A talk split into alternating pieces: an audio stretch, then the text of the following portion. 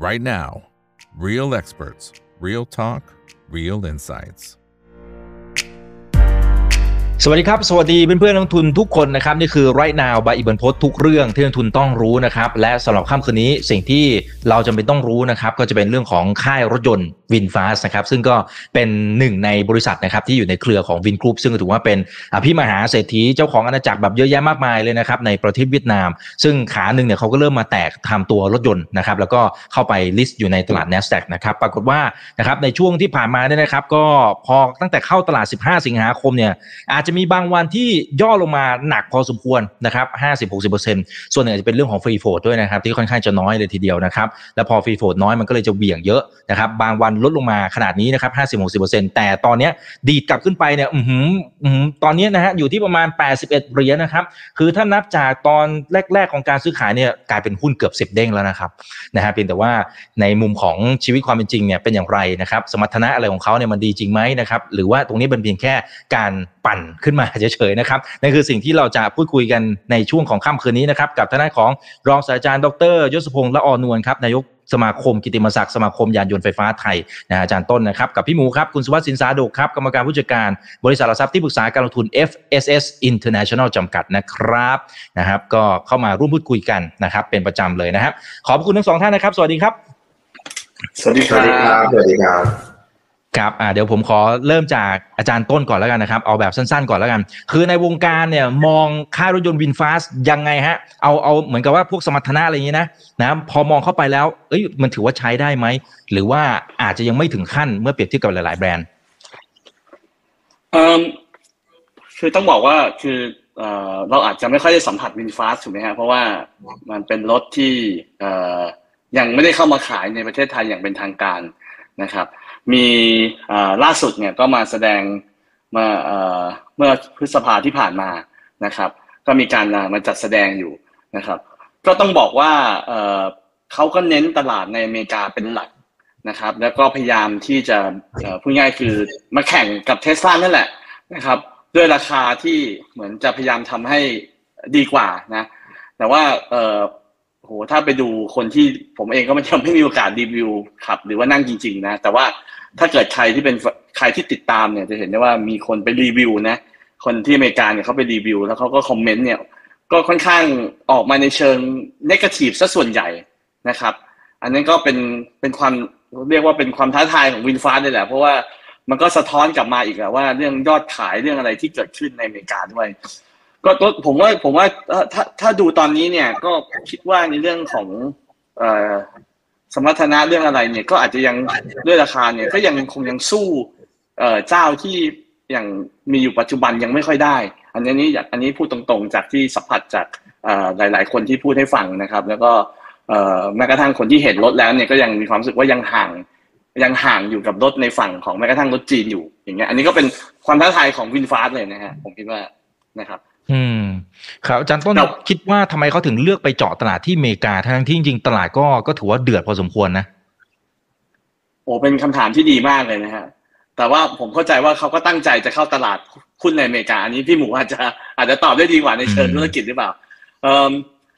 เออมันก็เป็นความมันก็เป็นความท้าทายมากนะ คือ คือต้องบอกนี้ก่อนว่าจริง ๆ เรื่องเทคโนโลยีเนี่ยของ WinFast เนี่ยเขาเขาร่วมมือกับฝั่งเยอรมัน แล้วก็ออกแบบกับทาง ทางยุโรปเลยนะฮะ BM เลย ทีนี้เนี่ยตรงนี้เนี่ยจริง ๆ เนี่ยคือในในในมุมของตัวเทคโนโลยีเนี่ย ผมคิดว่าเขาเองเนี่ยก็ไม่ได้ด้อยนะพอมาแม้ท่านทำเป็นกัน อันเนี้ยถ่ายแล้วเคยทำก่อนคือแบบนี้อาจจะทำได้เทคโนโลยีได้พอผลิตเยอะๆเริ่มมีท้าทายนะทำให้ใช้มือเสียงตอนนี้เสียงอาจารย์ต้นมันจะ มันจะเหมือนหุ่นยนต์นิดๆนะครับ เดี๋ยวยังไงเดี๋ยวผมรบกวนอาจารย์ต้นออกแล้วเข้าใหม่ทีหนึ่งแล้วกันนะครับโอเคเดี๋ยวระหว่างนี้เดี๋ยวผมคุยกับพี่หมูก่อนนะฮะได้ครับได้ครับ อ่าได้ครับได้ครับเชิญพี่หมูก่อนเลยครับ อันนี้ชัดแล้วครับอ่าเมื่อกี้ดันชัดแล้วฮะชัดแล้วเอาให้จบก่อนก็ได้เอาเอาให้จบก่อนก็ได้ครับ จังหวะขึ้นได้อยู่ อ่าต้องขออภัยต้องขออภัยคือคือคือคือต้องบอกว่าตัวเทคโนโลยีมาจากเยอรมัน แต่ว่าพอตอนทำเป็น mass production เนี่ย ผมคิดว่าเขายังมีประเด็นอยู่พอสมควรในเรื่องทั้งคุณภาพ นะครับ แล้วก็เรื่องของต้นทุนนะครับ ก็ทำให้คุณภาพมันก็ออกมาเนี่ยก็เลยเอออาจจะไม่เป็นที่ถูกใจผู้ใช้นักนะครับ ก็อยากเห็นได้จากจำนวนขายที่ขายยอดขายเนี่ยซึ่งน้อยน้อยมากๆนะครับ อ่าครับอ่าโอเคนะครับเดี๋ยวสลับมาที่พี่หมูนะครับ คือตอนนี้ต้องบอกว่า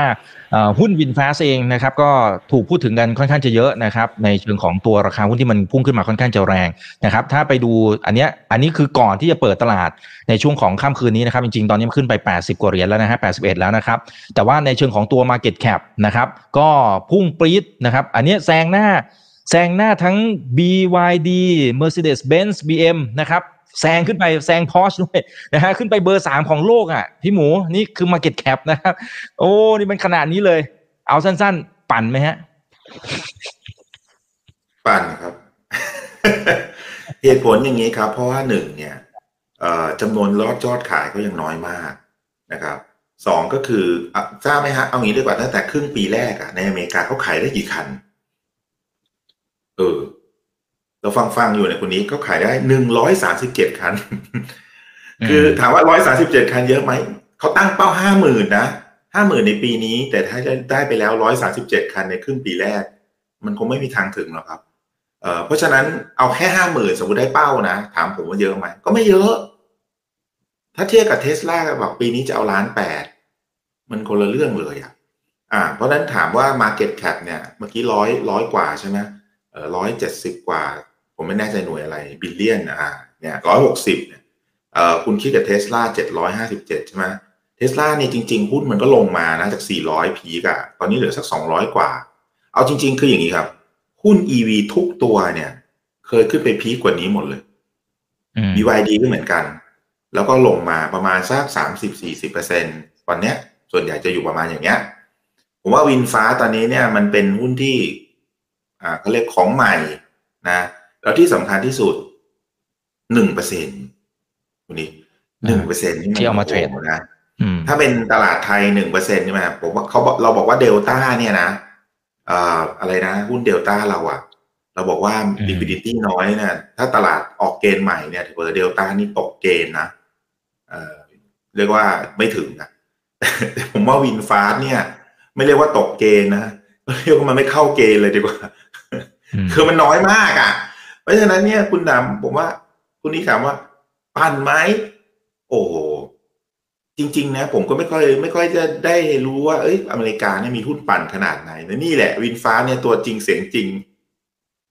อ่านะฮะคุณรู้ว่าวินฟ้าจะสู้กับใครในอเมริกา อ่า ใครครับ วินดีเซลมัน Fast and Furious คนละลีกไงนะ Fast Ten Fast Ten อันนี้ก็ Fast Eleven แล้วเนี่ยมาเร็วเหลือเกิน ชื่อเขาก็ชื่ออยู่แล้ว VinFast เนี่ยเนี่ยโอ้ผมว่าเขาตั้งชื่อดีนะโหงวเฮ้งดีนะต้องตั้งจะบอกว่าเขาดูดวงมานะเนี่ย แต่คิดดูรถยังขายไม่ได้เลยอะแต่หุ้นวิ่งไปก่อนแล้วอะเท่าไหร่อะรู้สึกเข้ามาประมาณยี่สิบเหรียญบ้างถ้าผมจะไม่ผิดนะใช่ไหมนี่ไม่กี่วันเองอะปุ๊บปั๊บปุ๊บปั๊บโอ้โหผมเอาตรงๆนะ ผมว่าอาการอย่างเงี้ย ถ้าเวลาลงนะอืม หนีไม่ทันอะอืมแต่ตอนนี้ก็ enjoy ครับไปก่อนครับ ก็ประมาณเนี้ยครับตอนนี้ครับ เอ๊ะแต่แต่ถ้ามองในภาพรวมอะครับ ในระยะหลังเราจะเห็นว่านักลงทุนในตลาดเนี่ยให้คุณค่าหรือให้ valuation กับพวก EV พวกเนี่ยสตาร์ทอัพหลาย ๆ ตัวยังขาดทุนซะด้วยซ้ำนะครับ แต่ให้ valuation แบบสูงมากคือกล้าที่จะจ่ายนะในขณะที่ traditional นะครับรถแบบน้ำมันเดิมๆที่แบบโอ้โหจริงๆเป็น legacy เลยเป็นระดับแบบตำนานเลยอะคนมันกลับ ให้คุณค่าหรือให้ PE เนี่ยค่อนข้างจะน้อยอะพี่หมูคิดว่ามันเป็นเพราะอะไรฮะโอ้ชัดเจนครับ เพราะว่าโกรธเนี่ยฮะถ้าคุณนิกลองไปดูอืนะมราคาหุ้นของเทสลานะ ผมจำไม่ได้สามปีแรกเลยยังไงเนี่ยที่ลิสต์ในตลาด มันนอนก้นอะมันขึ้นน้อยมากอะ แต่พอมันเบรกนะ มันมันเพราะตอนแรกมันมีปัญหาเรื่องการผลิตถูกไหมครับ ที่แบบผลิตไม่ได้ผลิตไม่ทัน เพราะแบตเตอรี่อะไรของเขาจำได้ไหมฮะแล้วพอเขาสตาร์ทออฟโดยการส่งมอบได้นะ คุณไปดูสิหุ้นเขาจากแบบ สิบเหรียญเรื่องอะไรสิบยี่สิบเหรียญนะตอนนี้ซัดเข้าไปสองสามร้อยคือขึ้นแบบหลายเด้งอะ คือประเด็นคืออย่างนี้ครับว่า EV เนี่ยมันเป็นอุตสาหกรรมใหม่นะฮะมันไม่ใช่อุตสาหกรรมเก่าถูกไหมครับเรายังถือว่าใหม่อยู่ แล้วก็ถ้ามันผลิตได้เนี่ยแล้วมันขายได้จริงเนี่ยโหมันวิ่งปูดปาร์เลยอะภาษาเรียกง่ายๆ เหมือนเวลาผมลงทุนเนี่ยเออเออมันเป็นเรื่องของ finding the gorilla คุณนี้เหมือนเทสลาตอนนี้คือ gorilla ใน EV อะตัวหนึ่งใช่ไหม BYD ก็เหมือนกัน ตอนนั้นก็ก็แบบนี้ฮะ แล้วพอเบรกปุ๊บก็วิ่งปู๊ดเลยแบบว่าหลายเด้งเลยนะฮะไม่ใช่ไม่ใช่หลายเปอร์เซ็นต์นะ ผมคิดว่าวินฟาสเนี่ยก็มาในแนวนั้นนะคือคนก็เบรกอะสมมติคุณนิกซื้อสักยี่สิบเหรียญแล้วกัน ถ้ามันขึ้นเนี่ย มันอาจจะขึ้นห้าร้อยเหรียญเลยนะ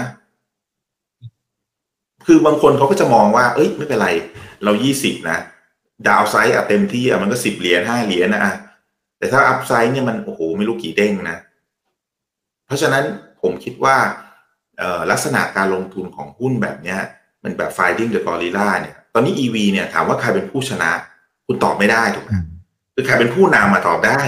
แต่ใครเป็นผู้ชนะจริง ๆอะในในในห้าปีสิบปีเนี่ยไม่รู้นะเหมือนอย่างกรณีโตโยต้าก็ครองรถอ่ารถแบบเดิมใช่ไหมกับเบนซ์เนี่ยอย่างอะไรอย่างเงี้ย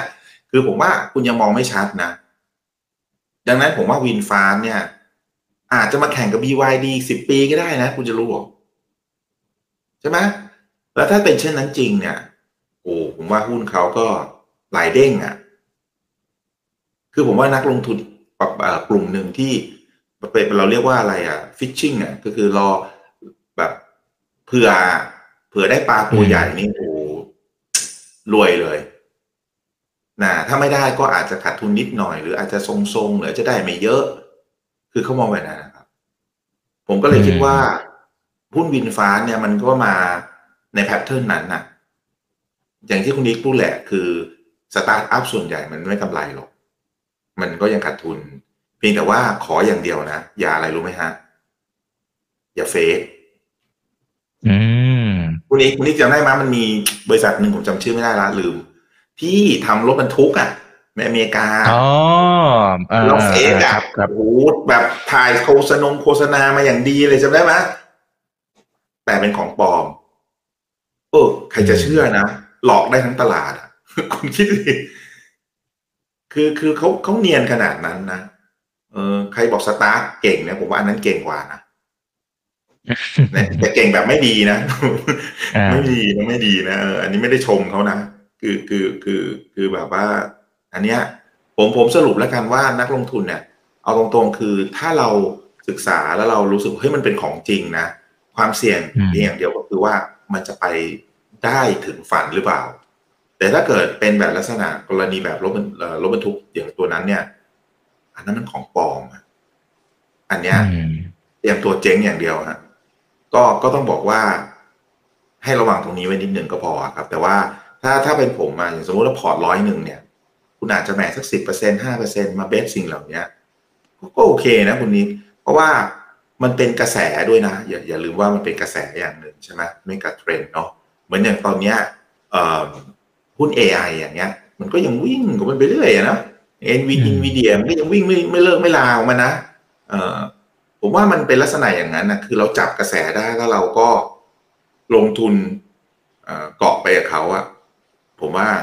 โอกาสที่เราจะ win ก็มีสูงแต่แต่จะวินแต่จะวินฟ้าไหมไม่รู้นะอาจจะ win จะ win หรือจะวินดีเซลครับต่อไปต้องมีวินเบนซินแน่เลยเนี่ยครับอ่างั้นเดี๋ยวขออนุญาตสยับสลับนะครับ มาที่อาจารย์ต้นนะฮะอ่าโอเค อาจารย์ต้นทีนี้ถ้าเรามองในในภาพรวมๆเนี่ย ตอนนี้เราจะเห็นว่าตลาดนี้มันเดือด เดือดในเชิงของตัว price war ไอตัวตัดราคากันแบบ ลดแล้วลดอีกอย่างในบ้านเราเอาง่ายๆคือเทสลาเนี่ยตัดราคาไป 3 รอบจนคนบ่นทั่วบ้านทั่วเมืองแล้วไอคนที่ซื้อไปก่อนหน้านี้ในไม่นับพวกเกรย์มาเก็ตที่ซื้อไปเนี่ยโหจุกๆกันทั้งนั้นเลยนะครับแล้วก็ต่างประเทศก็เหมือนกันคือคือเทสลาแบบนี้แต่ไม่ใช่เฉพาะเทสลาค่ายอื่นก็ลดสะบั้นหันแหลกเหมือนกันนะครับคือตอนเนี้ยอาจารย์อาจารย์ต้นช่วยเล่าหน่อยว่า ตอนนี้มันมันอยู่ในจุดที่เรียกว่าเป็นคือ red ocean แล้วหรือยังแล้วมันอยู่ในจุดที่เขากำลังจะฆ่าคนอื่น ๆ คนแบบใหม่ ๆ ที่อาจจะอยากจะเข้ามามันมันฆ่าได้ไหมตามที่เขาอยากจะให้ไม่เห็นภาพนั้นหรือเปล่าก็ไม่รู้นะอืม ผมว่ามันยังไม่ได้ red ocean ขนาดนั้นนะคือคือหมายความว่าเอ่อมีคือคือต้องมองอย่างว่า เอ่อเอ่อคือถ้าเป็นบริษัทรถยนต์เนี่ย อาจจะมองว่าคือในมุมบริษัทรถยนต์เนี่ยมีจำนวนบริษัทเยอะถูกไหมฮะแต่ว่าไอ้ product EV เนี่ย ผมคิดว่ายังไม่ยังไม่ได้เยอะมากนะครับประเด็นมันน่าอยู่ที่ว่าแต่ละบริษัทเนี่ยที่ที่เป็นบริษัทรถยนต์อยู่เดิมเนี่ยเราก็ได้เราก็เห็นชัดนะว่าค่ายญี่ปุ่นเนี่ยเป็นค่ายที่ช้าที่สุดเลยทั้งที่จริง ๆ ถ้าเราไปดูเนี่ยญี่ปุ่นเนี่ยคือเป็นผู้ก็คือเป็นคนที่ครองตลาดรถอะก็อันดับต้นๆในโลกถ้าเอามารวมๆกันนะครับทีนี้พอเขาช้าแบบเนี้ยเขาก็ พยายามคือคือถ้าไปดูตัวเลขอะ market share ของ EV อะมันก็ถ้าถ้าในเปอร์เซ็นต์ของ global มันก็ยังไม่ได้สูงแบบมากนะครับ มันก็ยังน้อยกว่า 10%อยู่นะครับเพราะฉะนั้นในในภาพเนี่ยเขาก็อาจจะมองว่าเขาก็ยังมีเวลาที่เขาจะวิ่งเข้าไปในจังหวะที่เหมาะสมอยู่นะครับ แต่ว่าไอ้ตรงที่เหมาะสมของเขาเนี่ย ผมว่ามันก็มีความท้าทายสูงนะ เพราะว่าบางบริษัทอย่างเทสลาเนี่ยคือทำมาเป็นสิบปี ใช่ไหมครับ ทีนี้ไอ้ไอ้บริษัทที่เข้ามาใหม่อย่างวินฟาสเนี่ย คือคือชื่อเนี่ยเขาก็บอกแล้วเขาวินฟาสจริงๆ ถ้าเกิดใคร ถ้าใครไปดูและติดตามเนี่ย คือฟาสเนี่ยหมายความว่าเขาเอาเขาเปรียบเทียบบอกว่าเฮ้ยคนเนี่ยยังเกิดได้ในเก้าเดือนเนี่ยมันข้อออกมาในใช้เวลาเก้าเดือนแต่ไอ้รถยนต์เนี่ยซึ่งมันไม่ได้มีชีวิตเลยเนี่ยทำไมเขาจะทำในเวลาที่เร็วไม่ได้นะเพราะฉะนั้นถ้าเกิดใครไปใครไปใครไปตามดู ก็จะรู้ว่า วินฟาสเนี่ยแข่งกับเวลามาก แล้วก็ใช้เงินในการทุ่มทุ่มเลยนะ ทุ่มทุ่มเพื่อที่จะทำรถเนี่ยออกมานะฮะทีนี้ถามว่ามันเป็นกลับไปที่ตรงนี้ก็คือเขาก็ยังคิดว่าเขายังมีโอกาสในตลาดคือถ้าถามผมเนี่ย ถ้าสายป่านยาวนะ มันก็ยังมีไปต่อได้ คือถ้ามีเงินไม่อั้นอย่างเงี้ย คือผมไม่แน่ใจนะว่าทำไมว่าตอนนี้มันมีหุ้นอยู่หนึ่งเปอร์เซ็นต์นะถ้าเกิดเขาเปิดมากขึ้นราคา มันจะเป็นอย่างนั้นหรือเปล่าเพราะความตั้งใจของการระดมทุนผมเข้าใจมาตลอดคือการระดม คือการอยู่ในตลาดเท่าที่การอยู่หลายคือการระดมทุนเพื่อที่จะมาทำให้ธุรกิจมันไปได้ถูกไหมการเขาเปิดแค่หนึ่งเปอร์เซ็นต์ได้ราคาแบบนี้ผมไม่รู้ว่าเขามีกลยุทธ์อะไรที่มากกว่าแต่ว่า คือถ้าถ้าวันนี้คือถ้าเกิดว่าเขายังไปต่อได้นะครับ แล้วแล้วแล้วในขณะที่คนอื่นเนี่ย อาจจะต้องคนตอนเนี้ยที่คนกลัวคือเทสลาเพราะว่าเทสลาเนี่ยตั้งราคาเนี่ย แล้วก็ลดเนี่ยทุกสามเดือนสามเดือนอย่างเงี้ยคือบริษัทที่เขาเคยทำบริษัทรถยนต์มา มันไม่เคยปรากฏการแบบนั้น คือซื้อปุ๊บอีกสามเดือนคนที่ซื้อเทสลาเดิมเนี่ยก็มีความรู้สึกว่าของตัวเองราคาตกลงแล้วคือรถยนต์มันก็ราคาตกอยู่แล้วนะแต่ยังซื้อไม่ทันไรเลยของราคาตกอยู่แล้วไอ้อย่างเงี้ยมันเป็นอะไรที่ในตลาดเนี่ยมันไม่เคยเจอมาก่อน คือมันไม่เคยมันไม่ไม่เหมือนมือถือนะฮะมือถือเรายังยอมรับได้ใช่ไหมสามเดือนหกเดือนตก แต่รถยนต์เนี่ยซึ่งมันมีมูลค่าที่สูงเนี่ย ผมไม่แน่ใจว่าเราเรายอมรับได้ขนาดไหนเนี่ยทีนี้เอ่อ ผมเข้าใจว่าที่เทสลาลดราคาแล้วก็ทำได้เนี่ย คือด้วยต้นทุนเขาเนี่ยเขายังเขายังต่ำแล้วในขณะที่คนอื่นเนี่ย ผมคิดว่าทำต้นทุนได้สู้เขาไม่ได้เพราะฉะนั้นในในในที่เขาคุยกันเนี่ยก็คือมีอย่าง BYD มีอย่างเทสลาเนี่ยซึ่งสามารถที่จะพูดง่ายคือมีต้นทุน แล้วก็สามารถที่จะผลิตรถได้ แล้วก็ไม่ขาดทุน ในขณะที่หลายบริษัทเนี่ยมี margin ที่บางมากเลย อันนี้คือความท้าทายของบริษัทที่เข้ามาทีหลังแล้ว แล้วเนื่องจากว่าเขา secure เรื่อง supply chain ต่างๆ ไว้ทั้งหมดแล้วนะทั้งในเรื่องของแบตเตอรี่เรื่องของชิป เรื่องอะไรพวกนี้ซึ่งมันเป็นอะไรที่เขา secure ไว้หมดแล้วกับซัพพลายเออร์เนี่ยเพราะฉะนั้นซัพพลายเออร์เนี่ยการที่เขาจะไป supply คนอื่นต่อเนี่ยอันนี้นะอันนี้อันนี้เป็นความยากแล้วนั่นเขาต้องขยาย capacity ต้องขยายแล้วเพราะซัพพลายเออร์หลายอันก็ยัง enjoy อยู่นะแต่ว่ามันต้องมีซัพพลายเออร์เจ้าใหม่ๆเข้ามาเพื่อที่จะแข่งในตลาดเนี่ย เพราะคนที่ supply ของแบบนี้อยู่เนี่ยมันอาจจะเอ่อมันอาจจะยังมีมี limit แล้วเขาก็พยายามจะ supply เจ้าเดิมที่ขายอยู่ ทีนี้เอเอตอบคำถามก็คือว่าเอ๊ะมันเป็น red ocean หรือเปล่าผมคิดว่ายังไม่เป็นเพียงแต่ว่าณตอนเนี้ยคือบริษัทอย่างเทสลาซึ่งวันนี้คุมตลาดรถ EV กับ BYD คุมอยู่เนี่ยนะครับผมคิดว่าเขามี bargaining power ที่สูงนะครับ แล้วเขาก็ negotiate เรื่องพวกนี้ไว้ค่อนข้างมีเวลาคือพูดง่ายมี supply chain ที่ยาว นั้นเจ้าใหม่ ๆ ที่เข้ามาเนี่ย ถามว่าทำได้ไหมทำได้ แต่วันนี้ผมว่าประเด็นคือต้นทุนแล้วนะต้นทุนเนี่ยสำคัญมากในการที่จะสู้ราคาแบบนี้นะครับ คิดดูเด็ดลดราคามาแล้วยังยังมีกำไรอยู่ในขณะที่เจ้าอื่นเนี่ยโอ้โหปิ่มมากเลยนะ ปิ่มนี่คือปิ่มเลย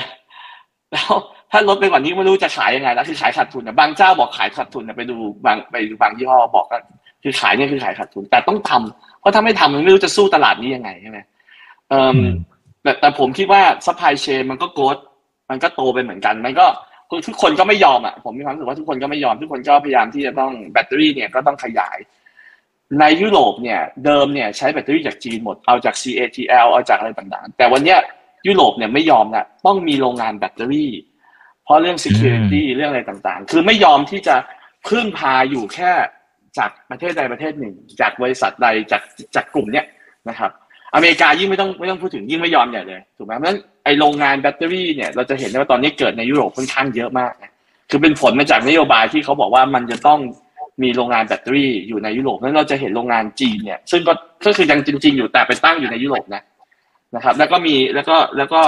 เป็น VC กันแบบหลาย ๆ บริษัทอยู่นะครับ ก็ก็ตอบถามก็คือยังไม่เป็น red ocean แหละแต่ว่ามันก็เป็น เป็นช่วงที่ demand มัน growth เร็วมากในขณะที่ฝั่ง supply เองเนี่ยเทสลาก็พยายามจะจะพยายามคุมตลาดและทำให้ตัวเองเป็น winner ให้ได้ให้ได้มากที่สุดนะครับอืมครับเอ่อถามเพิ่มอีกนิดเดียวครับเอ่ออย่างตอนเนี้ยพอฝั่งของเทสลาแล้วก็หลาย ๆ เจ้าที่เป็นเจ้าตลาดอยู่ก็พยายามที่จะดั้มราคาลงมาเรื่อย ๆ เนี่ยนะครับอาจารย์ต้นคิดว่าเขาจะเขาจะหยุดการทำ strategy นี้เนี่ยเมื่อไหร่นะฮะ หรือกรอบระยะเวลามันอาจจะตอบยาก แต่พอที่จะเริ่มเห็นไหมหรือหรือไม่เห็นเลย มันจะทำอย่างนี้ไล่บี้คนอื่นไปเรื่อยๆไอ้คนอื่นก็เติมเงินเข้ามาเรื่อยๆสู้กันอย่างนี้ไปเรื่อยๆอย่างนี้แหละฮะภาพมันจะเป็นยังไงครับ คือยังไงก็ทำไปจนถึงจุดที่มันต่ำกว่าต้นทุนไม่ได้นะเพราะว่าคือคือคือสุดท้ายเนี่ย รายงานสุดสุดท้ายมันก็ต้องเห็นอยู่ดีใช่ไหมว่าสุดท้ายบริษัทกำไรหรือเปล่าถูกไหมฮะคือวันนี้เนี่ยผมเข้าใจว่าเขาต้องการทำให้ราคาต่ำเพื่อกระตุ้นยอดขาย ด้วยความที่เขาคิดว่าคนไม่สเปนเงินที่จะซื้ออะก็ทำยังไงก็ทำให้ลดราคา แล้วก็คิดว่าจะมีวอลลุ่มที่สูงขึ้น อันนี้เนี่ยผมคิดว่ามันก็เป็นเรื่องที่เขาพยายามทำแล้วการที่เขาลดราคาเนี่ยวันนี้เนี่ย ผมก็ยังคิดว่ายังผมยังคิดว่าเขายังมีกำไรอยู่นะ ผมยังคิดว่ามีกำไรอยู่นะ ถ้าขายขาดทุน ผมคิดว่าไม่น่าจะคือใน long term สุดท้ายเนี่ยเออสิ้นปีเนี่ยเดี๋ยวเราเห็นแล้ว balance sheet มันต้องเห็นแล้วตกลงบริษัทคุณขาดทุนกลับมาขาดทุนเหมือนเดิมหรือเปล่า ถ้ากลับมาขาดทุนเหมือนเดิมนี่โอ้โหอันนี้ก็เป็นอะไรที่คงคงต้องตามดูนะ แต่ว่าอย่าลืมว่าเทสลาในช่วงสองสามปีที่ผ่านมาเขาบวกกันนะเขาไม่ติดลบกันนะอืมเพราะฉะนั้นผมไม่คิดว่าเขาจะมาพยายามจะอยู่ในสถานการณ์ที่ติดลบอีกรอบหนึ่งนะคือแต่ว่าเดี๋ยวลองดูอะผมไม่กล้าฟันธงนะ เพราะว่ายังไม่เห็น balance sheet มันอาจจะถ้าเกิดใครไปดูว่า Q หนึ่ง Q สองผมพอดีผมไม่ได้ตามดูตรงนั้นนะฮะลองลองตามดูว่าจริง ๆ วันเนี้ยเขายังบวกอยู่ป่ะผมยังเชื่อว่าวันเนี้ยยังบวกครับต้นทุนที่ต่ำเออเป็นบวกอยู่เพราะฉะนั้น ผมก็ยังเชื่อว่าเขามีกำไร คือเป็นบริษัทที่ทำแล้วมีกำไรเพราะฉะนั้นเขาก็คงจะลดอย่างน้อยต้องมีกำไรแสดงว่าที่ผ่านมาเนี่ย คือยิ่งขาย volume มาก ยิ่งเน g o เช t ซัพพลายเออร์ได้มากขึ้นหรือเปล่า อันนี้มันไปอยู่ถึงจุดที่เอ่อผมไม่แน่ใจว่าตอนนี้เนี่ย คือในในในเอ่อตอนนี้ยอดขายไปถึงเท่าไหร่แล้วนะเดี๋ยวลองเช็คกันเร็วๆก็ได้แต่ผมคิดว่ายิ่งเขาโตขนาดเนี้ยเขายิ่ง คือพูดง่ายคือเขาเขามีอำนาจที่จะต่อรองทุกซัพพลายเออร์หมดแล้วทุกคนก็อยากขายเทสลาแต่ผมไม่รู้ว่าซัพพลายเออร์ขาดทุนหรือเปล่านะ อันนี้ต้องไปดู แต่แต่ก็คิดว่าคงไม่อะอ่าครับโอเค เดี๋ยวขอสลับมาที่พี่หมูครับ คือในเมื่อมันมันอยู่ในสถานการณ์ที่ price war แบบนี้นะครับ คือตัดกันไปตัดกันมาเนี่ยเมื่อกี้อาจารย์ต้นก็บอกว่าโอเค อย่างน้อยๆคือเดี๋ยวปลายปีเดี๋ยวต้องว่ากัน แต่ไม่แน่ใจว่ามันจะหยุดหรือเปล่านะสิครับ ในมุมของการลงทุนเนี่ยนะถ้ามันอยู่ในสถานการณ์แบบนี้ที่มันกำลังแบบห้ำหันกันแบบนี้เนี่ย จริง ๆ เราไม่ควรลงทุนเลยไหมฮะ ในช่วงที่มันยังไม่รู้ว่าใครจะเป็นผู้ชนะที่แท้จริงด้วยซ้ำอืม จริง ๆ ผมว่ามันมันควรจะเป็นกลยุทธ์ที่ผมพูดอะ คือ finding gorilla หมายความว่า คุณอาจจะต้องลงสักสามตัว เลือกเออสมมติคุณจะลงทุนสักร้อยเปอร์เซ็นใน EV แล้วกัน คุณก็ลงสามตัว แล้วคุณจะเห็นว่าพัฒนาการเนี่ย แต่ละตัวมันก็จะแตกต่างกันใช่ไหมสมัยถ้าเราย้อนกลับไปสมัยก่อนอย่างเช่น สมัยที่ พวก microprocessor เนี่ยมันก็ขึ้นมาอย่างเงี้ยเต็มไปหมดอะคุณก็ไม่มีวันรู้หรอกใครชนะ สุดท้ายก็เจ๊งไปทีละเจ้าทีละเจ้า อย่างเช่น Motorola ก็เคยทำจำได้ไหมครับ ก็เจ๊งไปอืมอะไรอย่างเงี้ยสุดท้ายก็จะเหลือแต่ครับ Intel ที่เป็นยักษ์ใหญ่กับกอริล่าตัวจริง ใช่ไหมอันนั้นก็คือชิปของคอมพิวเตอร์ PC ใช่ไหมแล้วมันก็เปลี่ยนยุคมาเป็นคอคอมสำหรับไอ้ mobile แล้วมันก็เปลี่ยนมาเป็น NVIDIA อีก อย่างเงี้ยคุณจะเห็นว่าพัฒนาการของอุตสาหกรรมเนี่ยมันเปลี่ยนไปเรื่อยๆนะครับ แล้วกว่าจะเห็นกอริลลาจริง ๆ เนี่ย คุณอาจจะเจอชิมแปนซีอูลังอูตังก่อนคือคือคือคือมันไม่ง่ายมันไม่ใช่ว่าแบบปุ๊บมันจะเห็นทันทีไง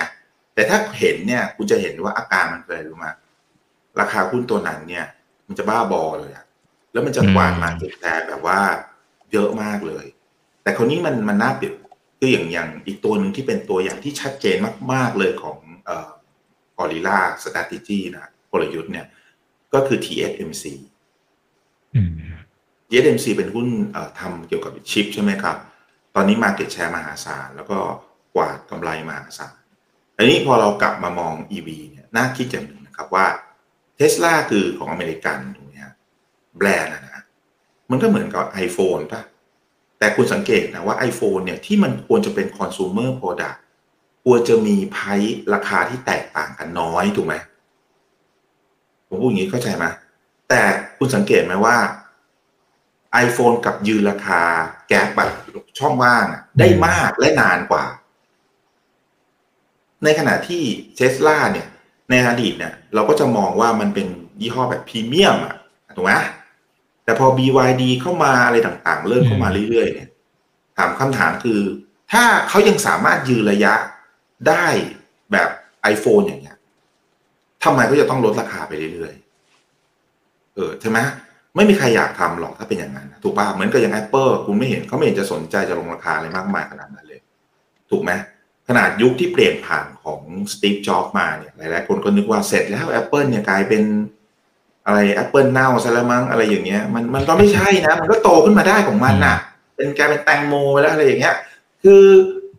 ผมว่ามันมันมันน่าจะคิดว่า แปลกที่ว่ารถเนี่ยมันควรจะมี product different อะเชี่ยวอะคือมันควรจะมีความต่าง ในเชิงของลูกค้านี่สูงกว่าเหมือนเรามองเบนซ์กับโตโยต้าทั่วไปถูกไหมเอ๊ะทำไมเดี๋ยวนี้มันกลับไม่ใช่ อันนี้น่าคิดนะ เพราะว่า EV เนี่ยมันมันเป็นรถที่ไปทาง commodity มากกว่ารถน้ำมันนะเพราะว่าอะผมถามว่าแบตเตอรี่อะคุณว่ามันจะต่างกันฟ้ากับดินอะไรมันไม่ใช่อยู่แล้วอะ แต่ถ้าคุณพูดถึงห้องเครื่องอะเฮ้ยมันต่างกันนะคุณนิก ใช่ไหมอืมแล้วพวกนี้ก็การความลับของไอ้เครื่องเหล่านั้นไว้หลายสิบปีอะจนกระทั่งมันมันมาถูกกระแทกด้วย EV นี่แหละใช่ไหมแต่แต่ผมก็เลยจะบอกว่า EV เนี่ยขนาดเทสลามาก่อนต้องนานนะแล้วเทสลาเป็นแบรนด์ฝรั่ง แล้วเทสลาเนี่ยก็มีความแตกต่างในระดับหนึ่ง แต่ถึงวันเนี้ยความแตกต่างนั้นน่ะสำหรับนักเอ่อผู้บริโภคมันน้อยลงเรื่อยๆทีนี้ถ้ากลับมาว่า เอ้ยแล้วเราควรจะไม่ลงทุนไหมผมว่าไม่ใช่ เพราะว่ากลยุทธ์อย่างเงี้ยมันเป็นการบอกแล้วว่า ในที่สุดมันจะมีผู้ชนะไม่กี่คนหรอก เช่นสายป่านยาวกว่า หรือมีเอ่อ product ที่ดีกว่า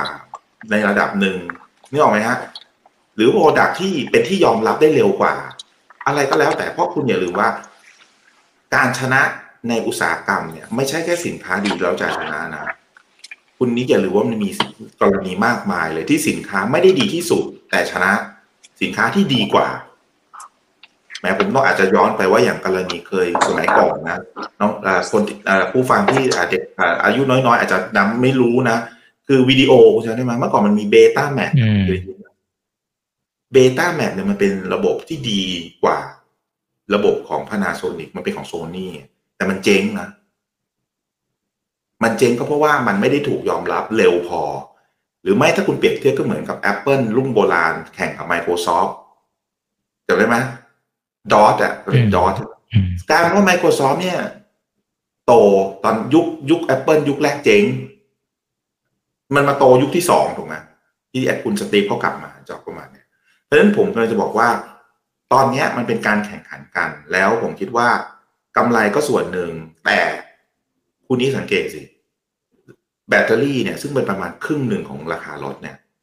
มันลงเร็วนะเดี๋ยวนี้มันลงเรื่อยๆ ด้วยเทคโนโลยีที่เปลี่ยนไปอย่างล่าสุดเนี่ย CATL เขาออกรุ่นใหม่เห็นไหมฮะที่ที่แบบชาร์จได้เร็ว แล้วก็วิ่งได้ไกลด้วย แล้วมันเป็นรุ่นที่เราเรียกว่า LFP คือมันมันไม่ใช่นิกเกิลมังกานีสโคบอลอะมันไม่ใช่ NMC หมายความว่าอะไรรู้ไหมต้นทุนมันถูกกว่า แต่มันกลับวิ่งได้เสมอหรือมากกว่า นั่นหมายความว่าอะไร นั่นกำลังจะบอกคุณว่าแบตเตอรี่มันลงเร็วมาก พอแบตเตอรี่มันลงเร็ว คุณถามผมว่าแล้วแล้วแล้วราคารถมันจะลงได้ไหมได้สิครับทำไมจะไม่ได้อะอันนี้เราไม่ได้คุยถึง economy of scale ด้วยนะ เพราะว่าการที่แบตเตอรี่ลงเนี่ยคุณคำถามคือคุณกำลังจะบอกเป็น economy of scale อย่างเดียวใช่ไหมคำตอบคือไม่ใช่ เพราะสเกลเนี่ยมันขึ้นสี่ห้า gig มันก็คือถึงจุดละ ถึงจุดสเกลละแต่คุณไปสามสิบ gig สี่สิบ gig อะไรเนี่ยมันมันมันไม่ค่อยได้สเกลแล้วนะแต่ตอนเนี้ยมันมาแข่งกันที่ breakthrough ของเออ ของแบตเตอรี่แล้วอะ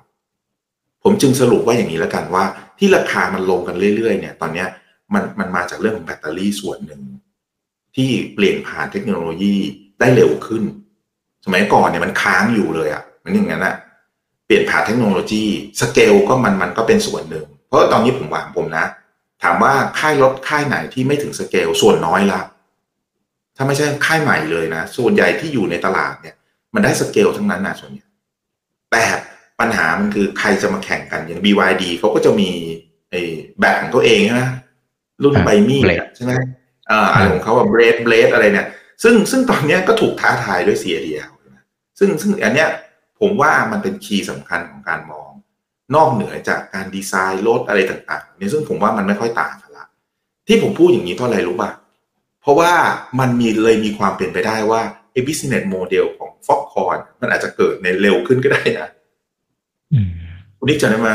Foxconn กับปตทเนี่ยเขาสร้างโรงงานอะไร รับจ้างผลิต ด้วย concept ที่ว่า EV จะต้องเป็น commodity ใช่ไหมคุณนิกครับ ซึ่งซึ่งเดิมเนี่ยเราก็จะคิดว่าเอ้ยมันเร็วไปมั้งอะไรเงี้ยรถอะไรมันจะไปเป็น commodityแต่ถ้าคุณดูจากไพรซิ่งปัจจุบันนะที่แข่งกันนะและดูจากพัฒนาการของแบตเตอรี่เฮ้ยมันเป็นอย่างนั้นจริง ๆ นะ EV มันวิ่งไปสู่คอมมอดิตี้มากขึ้นเรื่อยๆ แต่ตอนนี้ยังไม่ใช่นะครับ แต่มันไปอย่างนั้นนะไม่งั้นนะ คุณคิดง่ายสุดเลย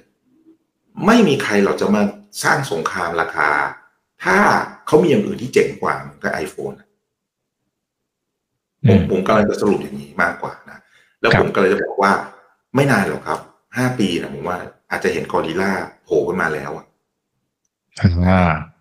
ซึ่งถ้าเราไปรอวันนั้นมันอาจจะไม่ทันละเพราะมันอาจจะขึ้นไปก่อนละนะครับใช่มันอาจจะขึ้นไปสิบเด้งร้อยเด้งก็ได้ครับดังนั้นอันนี้น่าสนใจนะครับ น่าสนใจโอเค เดี๋ยวขอสลับมาที่อาจารย์ต้นนะครับ นี่คุณชายก็เลยบอกว่า อยากให้อาจารย์เทียบฟอร์มหน่อย นะ EV ที่เป็นผู้นำแต่ละเจ้าเนี่ยใครเก่งอะไร ใครเด่นกว่าใครด้านไหนใคร มีโอกาสเป็นผู้ชนะมากที่สุดนะเนี่ยใครจะกลายเป็นกอริลลาใช้สับพี่หมูเนี่ยนะฮะตอนเนี้ยเท่าเท่าที่มองเห็นเนี่ยอาจารย์มองอย่างไร ค่ายจีนเมื่อก่อนคนไม่ค่อยยอมรับนะ ตอนนี้โอ้โหดูให้การยอมรับพอสมควรเลยนะครับ ญี่ปุ่นนี่ถือว่าจบเกมหรือยังฮะ อืมยังยังยังคือคือคือ คือเกมเนี้ยผมว่าต้องคือเกมเนี้ยต้องต้องต้องบอกว่า คือถ้าถ้าเราวิเคราะห์แบบแค่ปัจจุบันเราจะมองว่าญี่ปุ่นเนี่ยจบเกมถูกไหมเพียงแต่ว่าถ้าเราไปดูเนี่ยยอดยอดการผลิตรถยนต์ในโลกเนี่ยมันเอ่อมันก็สูงขึ้นไปถึงเจ็ดสิบโอ้โหเกือบแปดสิบล้านคันเนี่ยต่อปีนะครับนะเพียงแต่ว่าโดนโควิด ก็เลยกระทบกันเมื่อกี้ผมก็เลยมานั่งเปิดดูว่าเอ๊ะเมื่อกี้ที่คุยกันว่ายอดเทสลาเนี่ยคือปีที่แล้วเนี่ย มันเอ่อเขาขายไป 1.3 ล้านคันนะครับ แล้วก็ครึ่งปีเนี่ยมันประมาณ 9 0 0แสนคัน เพราะฉะนั้นถ้าถ้ามองภาพเนี้ยคือถ้าเรามองอ่าโอเค สมมติว่าปีนี้เขาทาได้สัก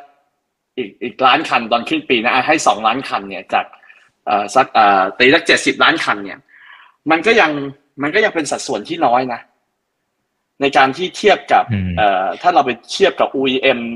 เอ่อที่ผลิตจำนวนเอ่อหลักถึง โตโยต้าหรือว่าที่เขาเป็น global เนี่ยนะครับผลิตอยู่กี่ล้านคันเนี่ยนะครับเพราะฉะนั้นจริงๆผมผมผมคิดว่า